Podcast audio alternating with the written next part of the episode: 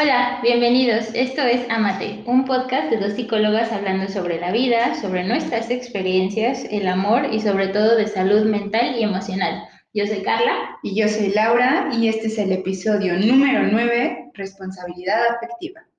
Oigan, ya nos dimos cuenta que llevamos dos meses sin hacer un podcast. Perdón. Pero cuarentena. Estábamos en cuarentena y ya saben que somos adultos en redes sociales que no saben grabar a distancia y no me da pena admitirlo. La verdad. Si alguien nos quiere enseñar, perfecto. Estamos abiertos para poder darles justamente aquel contenido que es necesario. Y pues bueno, hoy eh, pensamos en un tema como, híjole, creo que las redes sociales han tenido un papel muy importante en esta pandemia. Sí, hemos visto memes, hemos eh, recibido mensajes en, las redes sociales, eh, lo hemos vivido en algún momento, lo volveremos a vivir seguramente en algún momento, la prima de una amiga nos contó mil cosas más, ¿no? El tema al que nos estamos refiriendo el día de hoy es ghosting. Bueno, nos estamos enfocando como a responsabilidad afectiva porque pues hay que hacernos cargo cada quien de lo que está pasando, ¿no?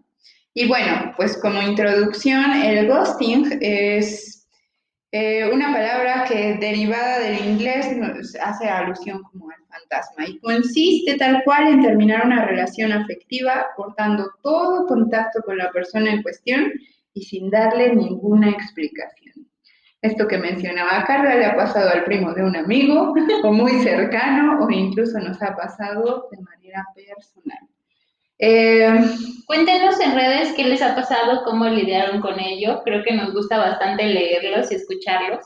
Cada uno de nosotros vive estas experiencias como puede y, y lo supera también como, como puede, pero pues realmente no, no es algo tan malo. Simplemente hay que entender la situación. ¿No? Entonces ahí les va, ¿no?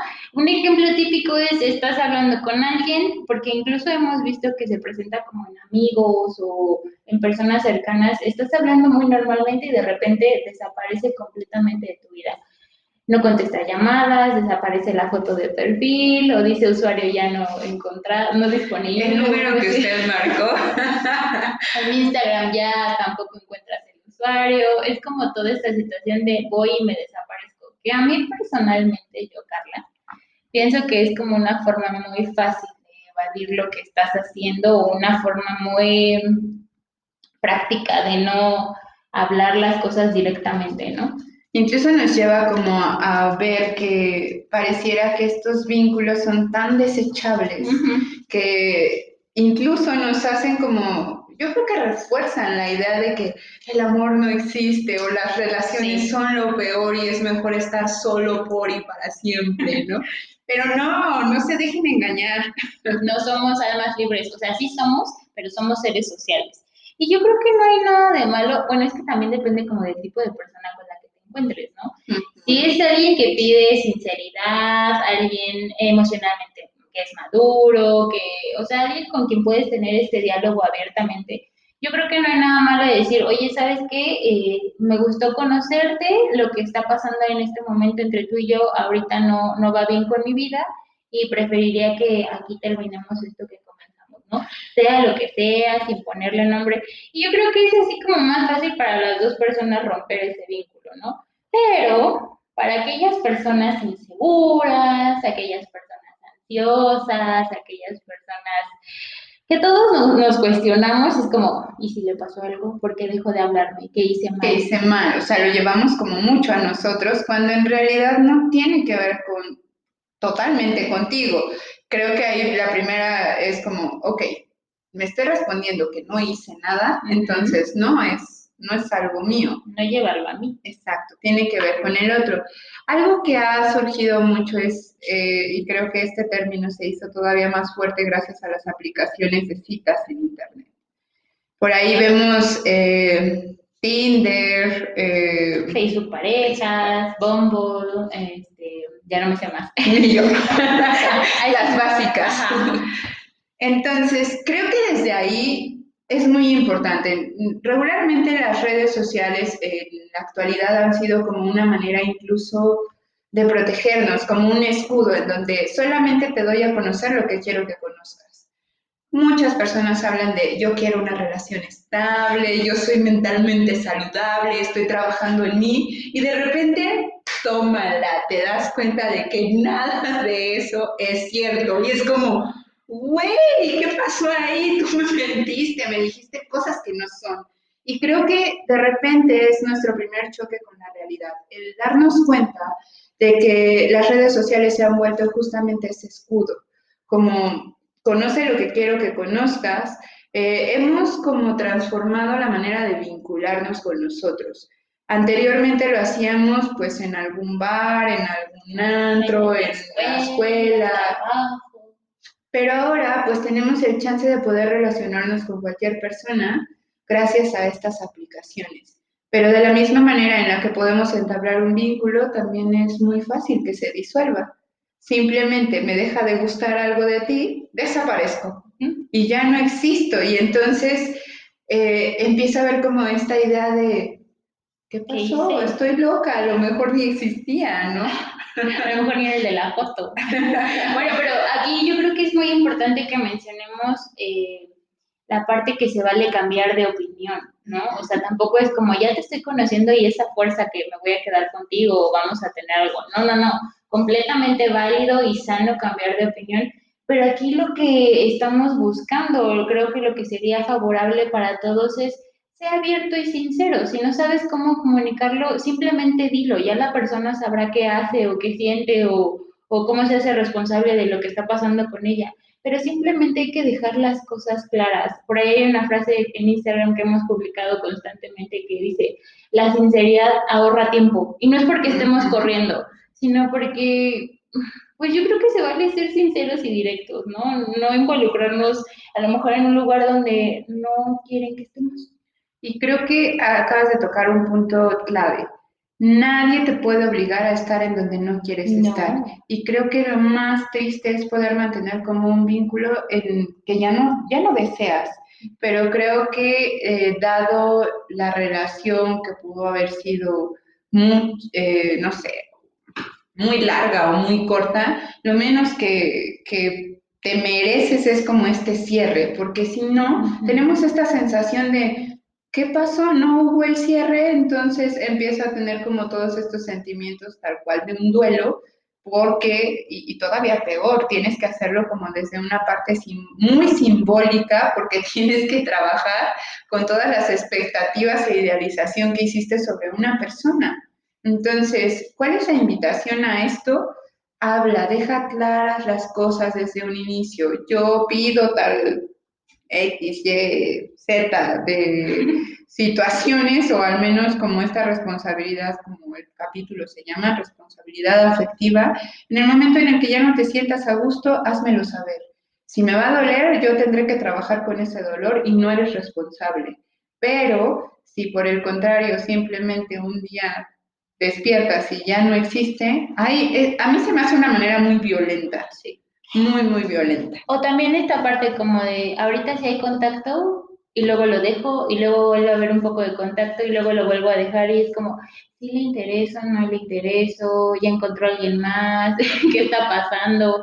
Hice algo mal, o sea, es como mucha incertidumbre y realmente creo que no sé, a veces tenemos la creencia de, es que si digo lo que quiere escuchar, entonces me va a aceptar y voy a tener ahí como algo bonito y seguro, ¿no? Pero en cuanto yo afirme o yo acepte que quiero algo más, la persona va a oír. No sé si sea cuestión de género y no quiero aquí generalizar, pero normalmente es como si le digo a ella lo que quiere escuchar, voy a conseguir lo que quiera, ¿no? Y, o también puede pasar al revés pero pues habemos personas que sí preferimos un poco más de sinceridad, claridad, eh, que estamos preparadas para afrontar lo, lo que podamos hablar de frente. No sé, es como cuestión de cada persona, pero aquí el punto es, pues no sean malos seres humanos o no seamos malos seres humanos, expliquemos y ya, ¿no? No es como nos quedamos tres horas dando explicaciones de por qué ya no te quiero hablar, es simplemente esto ya no me está funcionando y punto. Ya está ahí, no pedimos más. Exacto, y ya sí a lo mejor estamos entrando como en esta eh, situación de querer hacer como, por favor no me dejes y demás, tampoco te sientas con la responsabilidad. No. Digo, en algún momento creo que podemos estar desde ambos lados, ¿no? como cuando hay bullying, podemos ser el agresor o podemos ser el agredido, pero lo ideal es como aprender a identificar estas situaciones porque cuando estamos en ese papel entendemos que no es como lo más agradable y realmente la pasamos mal porque nos hacemos expectativas sobre lo que el otro nos está diciendo. Y eso es inminente. Todos los seres humanos, como lo mencionó Carla al inicio, somos seres sociales, buscamos estar en una relación. Y al momento de estar en esa relación, pues sí existe o hay de fondo una responsabilidad en donde yo estoy poniendo de mi parte, pero también espero que el otro haga lo mismo. En ese sentido, creo que es importante pues no invisibilizar ciertas conductas que ocurren desde el momento en el que nos conocemos. Es decir, puede ocurrir lo siguiente, al inicio constantemente es el mensaje y si no me contesta ya le mandé el otro y de repente poco a poco eso se va extinguiendo, como el de, oye, ¿qué pasó? Y a lo mejor ahí la emoción nos mueve de decir, ah, pues es que es la novedad, quiero conocerlo, pero en realidad nunca dejas de conocer a una persona y creo que también desde ahí es importante establecer y comunicar, tengo estas responsabilidades, si me tardo, bueno, ya sabrás por qué. Y no como el hecho de dar una explicación, sino que el otro genere esa empatía contigo, pero desde la comunicación. Desde, oye, no te voy a poder contestar siempre para que no te me alteres. y si te alteras, bueno, trabájalo, porque es algo tuyo también ahora hay tantas reglas en esta parte de la comunicación que tenemos que es como, ¿cuánto tiempo debo eh, esperar para contestar que no me vea necesitada, necesitado, y, pero que tampoco que no me interesa? Y es como, ¿cuál es la medida del tiempo? ¿No? Es muy conflictuante, ¿no? me acuerdo que una paciente lleva a consultorio y me decía, eh, es que Carla, yo ligaba cuando no había WhatsApp y estoy ligando nuevamente en esta nueva era de WhatsApp, bueno, ahorita nueva, y me dice, no me sé las reglas, ¿qué debo decir? ¿Cómo debo comportarme? ¿Cuándo debo enviar un mensaje y cuándo no? Y entonces toda esta angustia se trasladaba a la relación y la forma en cómo estaba viviendo ese vínculo o relación, como quieran llamarlo. Y entonces obviamente era un vínculo ansioso y se expresaba desde esa angustia y desde ese miedo y entonces no podía vivir o no lograba ver algunas de las señales que ya estaban presentes o no las identificaba. Total que te pierdes totalmente de lo que estás haciendo en el momento y todo por un mensaje de WhatsApp. O sea, suena como muy simple, pero es todo el caos que nos hacemos en nuestra mente, ¿no? Como no me contesta, está hablando con alguien más, o no le importo, o ya no me quiere, porque estamos ahora confundiendo que la atención es amor. Exactamente, y creo que mencionaste algo muy importante. Eh, las relaciones se vuelven incluso como medio artificiales.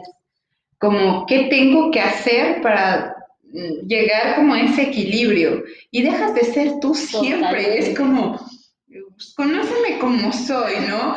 Con el que a lo mejor no te voy a contestar en un día porque no tengo chance. O porque se me olvida. O porque no quiero.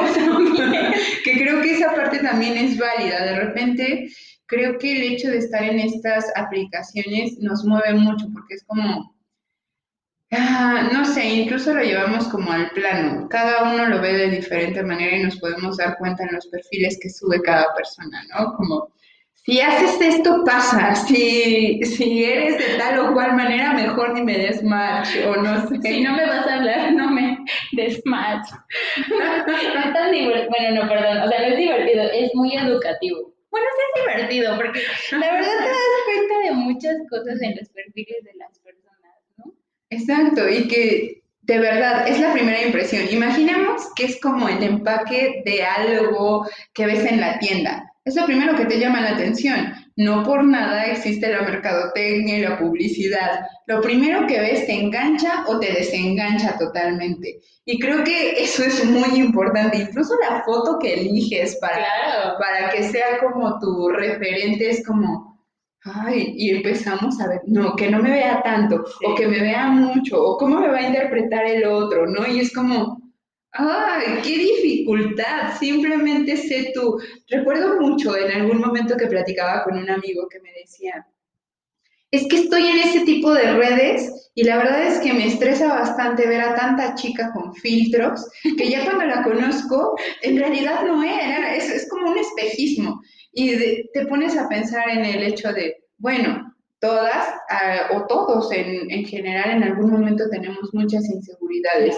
Y el estar expuestos ante determinadas personas que ni siquiera tenemos idea de quiénes son y que pareciera que somos un catálogo como, ay, sí, no, sí, no, es como, oye, ¿qué te pasa? Ni siquiera es como que en realidad te fijes en la parte real que es la persona, ¿no? Es como, ah, me gusta la envoltura, va, Ajá, es como esos chocolates, ¿no? Que la envoltura está deliciosa y se ve súper bonita y dices, wow, esto me llena la vista completamente.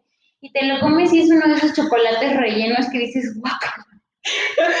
o sea, igual puede pasar de otra forma, ¿no? Pero el punto es precisamente como en esta idea de catálogo, que por la primera impresión o por una imagen que quién sabe en qué momento tomaste, en qué ángulo, con qué luz, con qué estado de ánimo, esa, esa imagen es la que va a decir que otra persona te diga sí o no.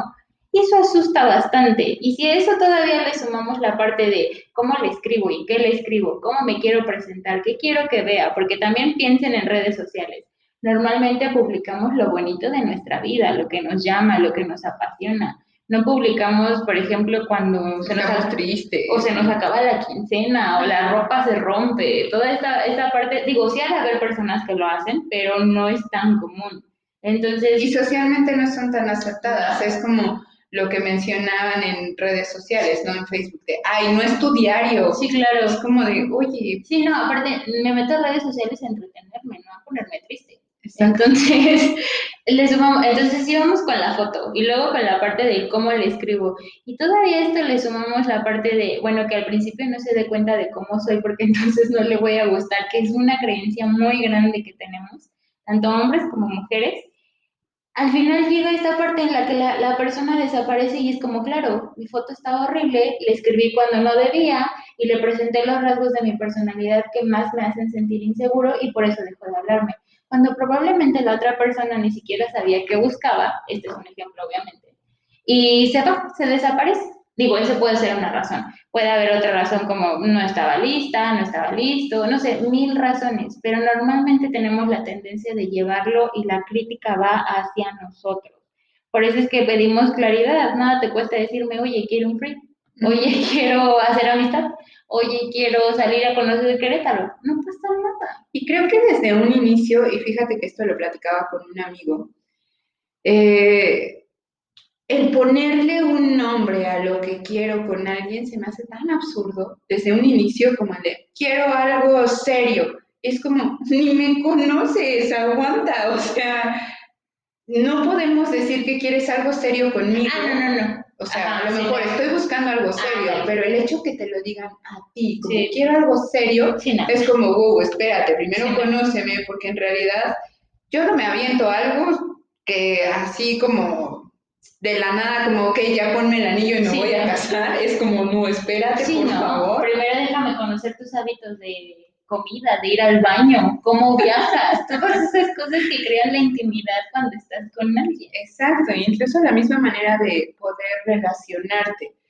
Eh, por ejemplo, a mí algo que me abruma bastante son estas personas que eh, tienen una molestia y no te lo dicen y simplemente dejan de hablarte, se desaparecen y es como, o sea, ¿qué pasó? Tú sabes qué es lo que pasó. Güey, no, no soy mago, o sea, sí soy psicóloga, pero, pero no le aumentes, no sé lo que está pasando por tu cabeza.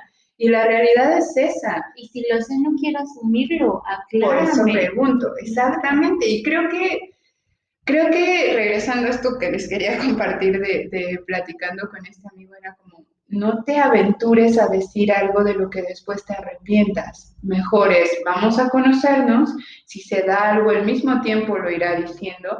Ahora creo que también esto que mencionabas, tenemos mucho como la, idea de a los cuantos meses, semanas o tiempo ya está listo como para dar un siguiente paso o tengo que hacer otra cosa o cuándo tengo que pedir una cita o cada cuánto tengo que mandar un mensaje no sé, a mí se me hace como tan abrumador y absurdo pensar en eso, pero también me he cachado teniendo esa conducta. Justo, te acostumbras. ajá, como el, ¿quién tiene que escribir primero, él o yo? Y si yo no escribo, ¿es falta de interés o...? ¿Por qué no me dio los buenos días? Exacto. Eso de los buenos días, cómo llega y llega tanto al consultorio y a nosotras y a conocidos y a todo el mundo, ¿no?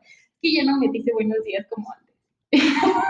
Y es como, Es tan Ah. conflictuante porque dejan de hacerlo, porque dejamos de hacerlo, o porque lo hacen mucho, como porque nos "Ay, ya acostumbramos. párale". Es todo una, se podrán dar cuenta que este tema es como muy apasionante para nosotros porque es la observación directa de la conducta humana, ¿no? Y creo que Y son temas que llegan todo el tiempo a consulta y que incluso los hemos vivido de manera personal, que cachamos diciéndonos a nosotras mismas, es que me pasó esto y por qué no hizo lo, lo contrario. Y es como, no lee tu mente tampoco. Y justamente cuando estamos como conociendo a alguien, pasa algo bien bonito que es, eh, somos nuestra mejor versión, ¿no? Nos presentamos como las graciosas, las lindas, los trabajadores, los maduros, Los emprendedores, los yo no puedo. Sí, sí, sí, ¿no? Y entonces es cuando nosotras decimos, y que también a veces no aplicamos, fíjate más en los hechos que en las palabras. Digo, también a nosotras se nos olvida, ¿no?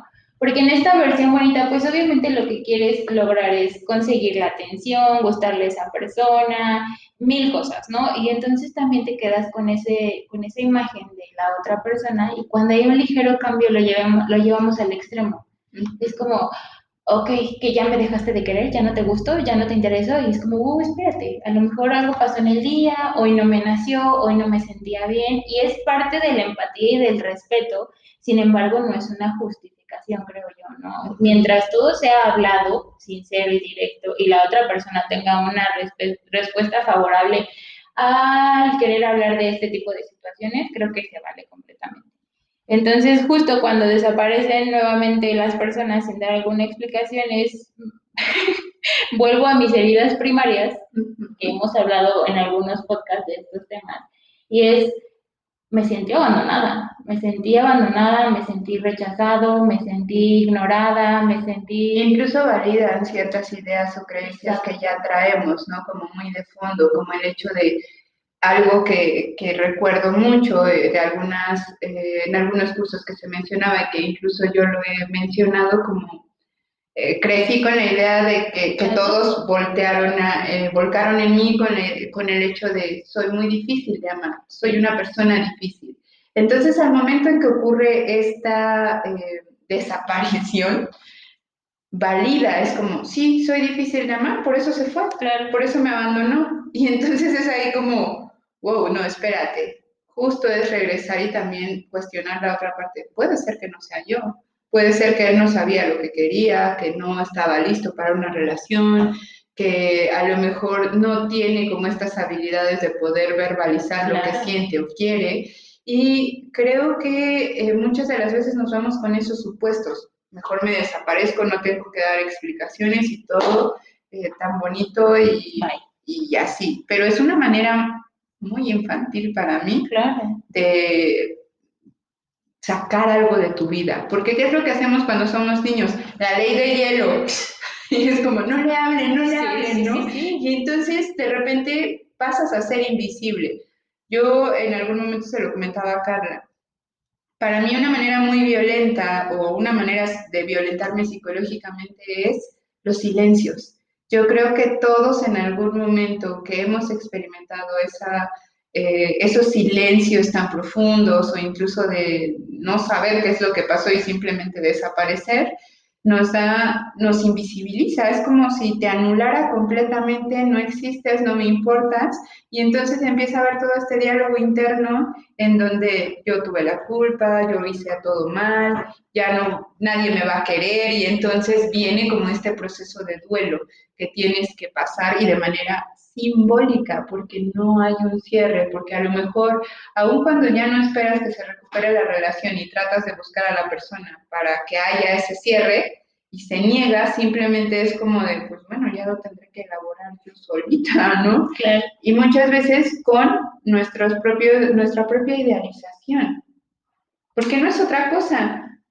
Realmente la persona pudo haberse mostrado así en sus conductas todo el tiempo, pero no alcanzábamos a ver porque estábamos justamente cegadas por este proceso de enamoramiento en el que todo es tan perfecto y tan bello y bella, conocí el amor de mi vida y seguramente me voy a casar con él. Y, pero pasa, bueno, sí. pero pasa en algunos casos, ¿no? Y es como, a ver, ve tranqui, creo que esa parte de urgencia de quiero tener una relación ya sí o sí, a veces nos hace elegir la fruta podrida de entre lo bonito. Aunque también acabas de decir algo muy importante y ahorita lo repetiste, el que identifiquemos, por ejemplo, estas necesidades nuestras. Yo creo que por eso también duele tanto o molesta tanto, ¿no?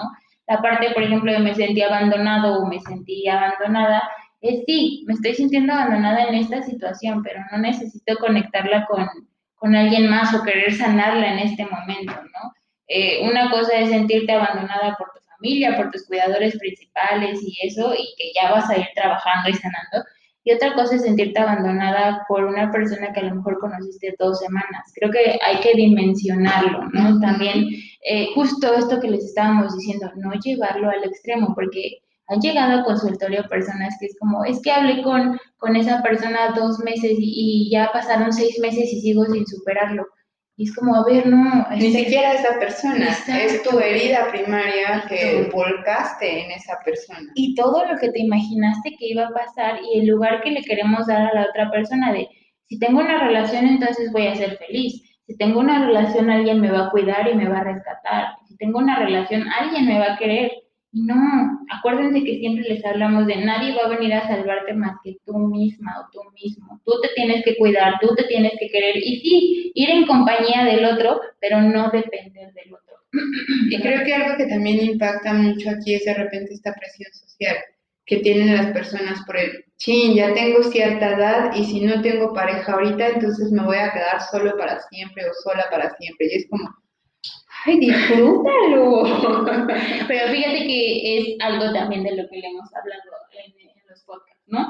El cómo te hablas y que tu mente lo cree. Entonces te predispones, te haces ya completamente esta configuración de me voy a quedar sola para toda la vida, me voy a quedar solo para toda la vida, y eso te hace actuar en desesperación y desde el miedo. Y entonces aunque te traten mal, aunque no te contesten, aunque se desaparezcan. Por ahí he visto muchos videos de TikTok de la ley de, atracción. Ayer me encontré uno, ley de atracción para que me desbloquee, ley de atracción para que me extrañe, ley de atracción para que me quiera escribir y se dé cuenta que me ama. Y es como, ¿por qué? Para. ¿Por qué te pones ahí?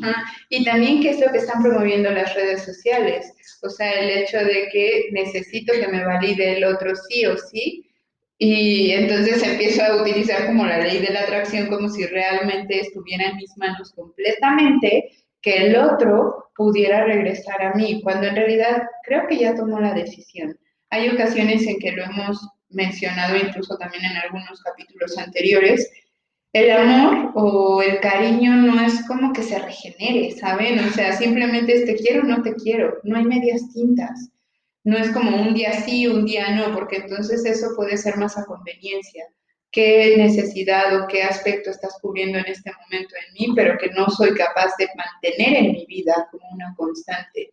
Entonces, es como esta invitación a ver realmente observa lo que está pasando, no te quedes nada más con lo que sale a través de un mensajito en donde nos prometen el amor eterno o no te quedes nada más con lo que ves en la primera cita. Hay muchos indicadores que nos, nos empiezan ahí a hacer como el foquito parpadeando de date cuenta, amigo, date cuenta, ¿no?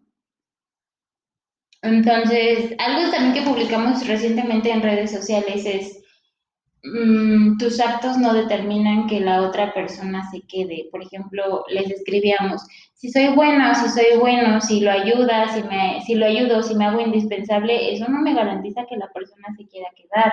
O el hecho de que esté conociendo a alguien y los dos digamos, ok, estamos buscando esto, no es garantía de que uno o yo misma me quiera quedar, es parte del proceso y hay que aceptar que estamos justamente en esa etapa, conociéndonos, eh, viendo qué pasa, buscando metas en común, viendo si coincidimos. Y precisamente yo creo que en esa etapa bonita y saludable es cuando se desarrolla la comunicación y el ser sinceros y es ahí cuando pedimos, todos yo creo, no te desaparezcas sin explicación, dime no funciona y ya.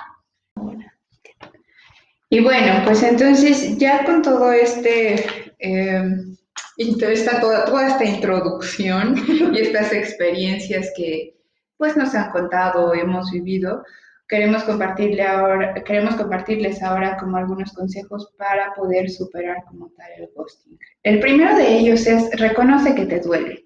O sea, realmente la estamos pasando mal, es una pérdida, entonces tengo que dejar eh, sentir la emoción. Y yo creo que aquí es bien importante que no, no tengamos esta idea de, es que no, no, tengo que hacerme la fuerte o el fuerte para demostrar que no me duele porque no me importó esa persona.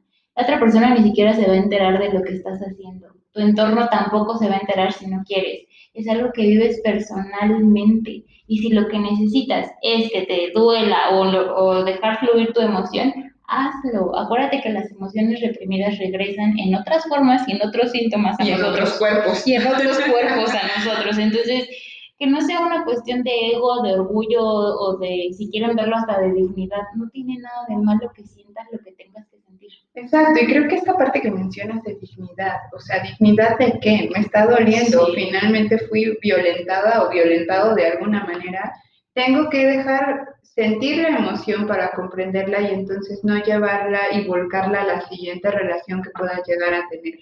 Eso es muy, muy importante, siéntelo. Si duele, permítete experimentar ese dolor y después lo irás transformando en algo que va a generar un aprendizaje. Totalmente. Es justamente el que seas compasivo y amoroso o compasiva y amorosa contigo mismo. Esta parte que les hemos venido mencionando no tiene nada de malo que te expreses, obviamente si lo haces de una forma asertiva, tampoco es como que vayas a ir a agredir al fantasmita, ¿no? Le voy a ir a pintar el coche o echarle cosas, ¿no? No, no, no, tampoco. Ignoren estas ideas.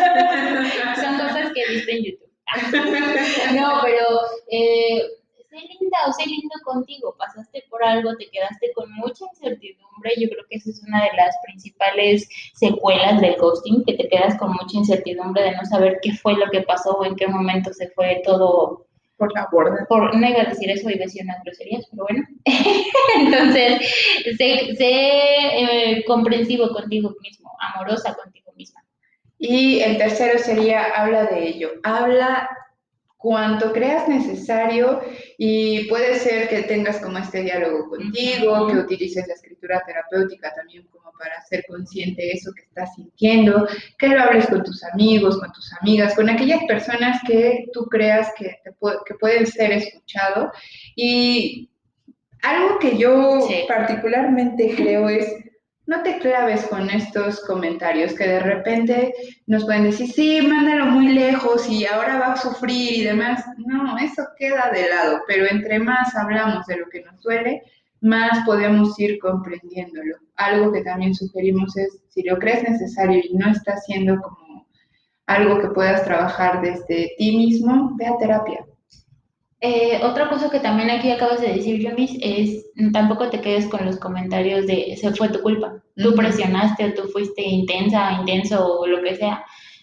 Escúchalos como escuchas todo en la vida, pero revisa a conciencia realmente qué hiciste tú. Si realmente tuviste algún tipo de conducta de esta forma, no es para culparte ni para juzgarte, es para que lo sanes, para que aprendas. Exactamente. Con esa única intención. Y esto que mencionaste, que yo creo que es hacer énfasis en ello. Muchas de las veces los comentarios de nuestros amigos no siempre tienen como la intención de jodernos, pero hay ocasiones en que sí, que van como, es que tú la regaste. Y es como, a ver, no, para, no te quedes con eso. Todos no, te, no nacemos con una guía de cómo relacionarnos. Regularmente nos relacionamos con base en nuestras eh, relaciones primarias y nuestras experiencias. Pero eso no determina que lo hagas mal, o sea, estás aprendiendo de ello y no te claves con un comentario de alguien que no vivió la relación. Y también pon límites. A mí me pasó, por ejemplo, que mi mejor amigo me dijo, pues sí, es que estás bien pendeja. Y yo así de, no estoy de humor para tus malos tratos. Me dijo, no es cierto, la verdad es que eres linda y eres un sol y eres todo primor, pero has tenido mala suerte, no has encontrado, bla, bla. También se vale que pidamos lo que queremos escuchar, o sea, o que digamos, esto no me sirve ahorita. También es parte de este proceso de sanar esta y cualquier otra situación. Y pues bueno, otro de ellos es... Dejarlo ir sé que está muy de moda y me van a decir como, o nos van a decir como, ah, sí, Carla, es bien fácil dejarlo ir, lo suelto y ya. No, dejarlo ir tiene que ver con una situación de acepto lo que está pasando y dejo de imaginarme qué me hubiera gustado que pasara o qué me gustaría que pasara. Ok, me dejó de hablar, quisiera que me buscara en dos semanas. No, no, no, acepta tu situación. El día de hoy las cosas están así y yo estoy reaccionando de esta forma. Mañana no sé qué va a pasar o qué voy a querer hacer con ello y también asumir que fue una decisión que no compete totalmente eh, a, ti. ¿no? Es este hecho de, ay, ¿qué hice mal? Entonces lo voy a buscar. No, si la persona decidió irse, ¿qué vas a buscar? No es como de, por favor, regresa a mí. No, ya es como acepta que cumplió su proceso, cumplió su función para ti y que también de ello tendrás que aprender. Observa más observa más, pon atención a aquello que no te hace sentir cómoda y clávate esto en la mente. Tú puedes irte en el momento en el que ya no te sientas a gusto. Muchas de las veces esperamos que el otro se vaya antes, pero no, tú tienes también el poder y el, el derecho de irte en el momento en que lo consideres prudente. Aunque creo que aquí también algo importante es, bueno, por ejemplo, yo lo he trabajado en terapia, la parte de no anularme a mí misma, ¿no? Por ejemplo, si para mí es importante preguntar, digo, antes de que la persona desaparezca, se vale. Yo creo que no hay que quedarnos con ganas de preguntar y saber. Si no recibes una respuesta, entonces esa ya es tu respuesta. Exacto, eso. Pero tampoco te quedes con ganas de, ¿y si le pregunto o no le pregunto? ¿Y si se enoja o no se enoja? No, no te sientas incómoda, exprésate o no te sientas incómodo, exprésate. Y igual, si no sigues teniendo una respuesta, pues creo que ya es muy evidente que esa es la respuesta, ¿no? Creo que eh, algo que de repente también tienden a hacer algunas personas es como a buscar como el clavo saca otro clavo. No, tampoco. Sin embargo, fíjate que hace tiempo leía algo que a mí sí me hizo sentido. Regularmente cuando vivimos el duelo necesitamos de otra persona. Eso sí. Necesitamos de otra persona que nos haga salir de este espacio en donde digamos, ok, no puedo vivir mi duelo en soledad, necesito a alguien que me haga darme cuenta de que hay algo diferente.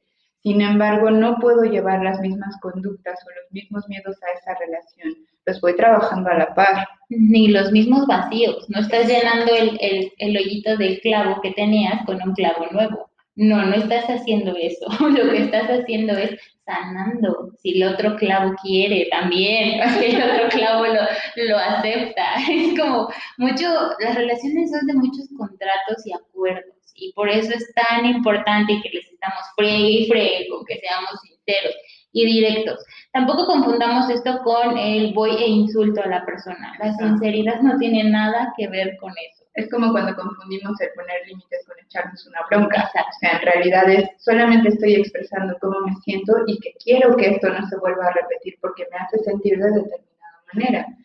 Creo que esta parte que mencionas es muy, muy importante. Es trabaja en ti, trabaja con lo que tienes y finalmente si esa persona decidió irse en algún momento, a veces hasta pecamos, siento, como el pobrecito, pobrecita, la entiendo tanto y es como, o sea, no, no lo vas a entender, ni siquiera. ¿Por qué? Porque no estás viviendo su realidad. No puedes pretender ponerte en segundo, tercero, quinto plano por poner a esa persona en el primer lugar. ¿Por qué? Porque primero eres tú. Y no es con la intención de ser como egoístas, pero sí con la intención de brindarte, de protegerte, de tener esa seguridad de que vas a estar bien independientemente de que el otro se vaya, porque estás trabajando en ti. Esto que mencionaba Carla, de tener como claridad en los contratos que vamos estableciendo al momento de vincularnos, es algo vital. ¿Por qué? Porque si yo no sé qué es lo que quiero de una pareja, regularmente me voy a conformar con lo primero que se presente. Y eso, aunque suena bien feo, es real. Es real. Es como de, es lo que hay, ¿no? Como, ¿quieres o se lo echo al perro? y entonces nos conformamos, cuando en realidad no. Y la otra muy importante que de verdad creo que yo he hecho muy consciente últimamente es de, somos elegibles los unos a los otros, pero no es como de, ay, me eligió, soy tan afortunada o afortunado, es como, no, o sea, es la misma valía de un lado a otro. No pierdas tu valor, concéntrate en ti, trabaja en ti, construye esa autoestima que estás buscando y que la validación primero venga de ti hacia ti y después que alguien te acompañe. Definitivamente. Entonces esto es para que, por favor, por favor, por favor, no quedemos como patanes, ya sean mujeres o seamos Patanas. Patanas, no sé cómo va esa palabra. Hombres o mujeres o como se identifiquen, sino que vayamos creando un mundo más pacífico, más bonito, más consciente y más responsable. Eh, como les decíamos desde el principio, una cosa es que nosotros digamos, oye, esto ya no me está funcionando y que la otra persona se haga cargo de lo que siente con esa respuesta. Nosotros no nos corresponde. Igual si estamos del otro lado es, ok, no le está funcionando a esta persona tampoco esa fuerza y yo veré cómo sano o cómo lo arreglo, pero no, no hacerlo o hacerla a la otra persona responsable de lo que estoy sintiendo, ¿no? Exacto, y es como una invitación a no hagas lo que no quieres que te hagan. Porfa, sean buenos seres humanos. Y pues bueno, hasta aquí este capítulo. Esperemos que les haya gustado y que si se sienten identificados, pues nos compartan sus experiencias. Recuerden que estamos en Instagram como psi.epadi y en Facebook como EPADI Clínica de Salud Emocional. Seguramente ahí cuando subamos el capítulo pondremos alguna imagen y ahí nos pueden contar sus experiencias con esto del ghosting. Fue un gusto estar con ustedes, prometemos regresar eh, un poco más. Hemos hecho algunas colaboraciones, ah, por ahí estaremos compartiéndoselas, pero ya esperamos de verdad, de verdad, de verdad aparecer más en esto que es lo nuestro. Y pues un gusto volver a estar con ustedes. Sean felices, no se claven con sus crush de cuarentena. Los amores de cuarentena no existen. Algunos sí ha de haber. Bueno, Alguno ha de haber. Yo todavía creo en el amor. No, no existen. Cuídense. Nos, nos escuchamos pronto. Bye. Bye.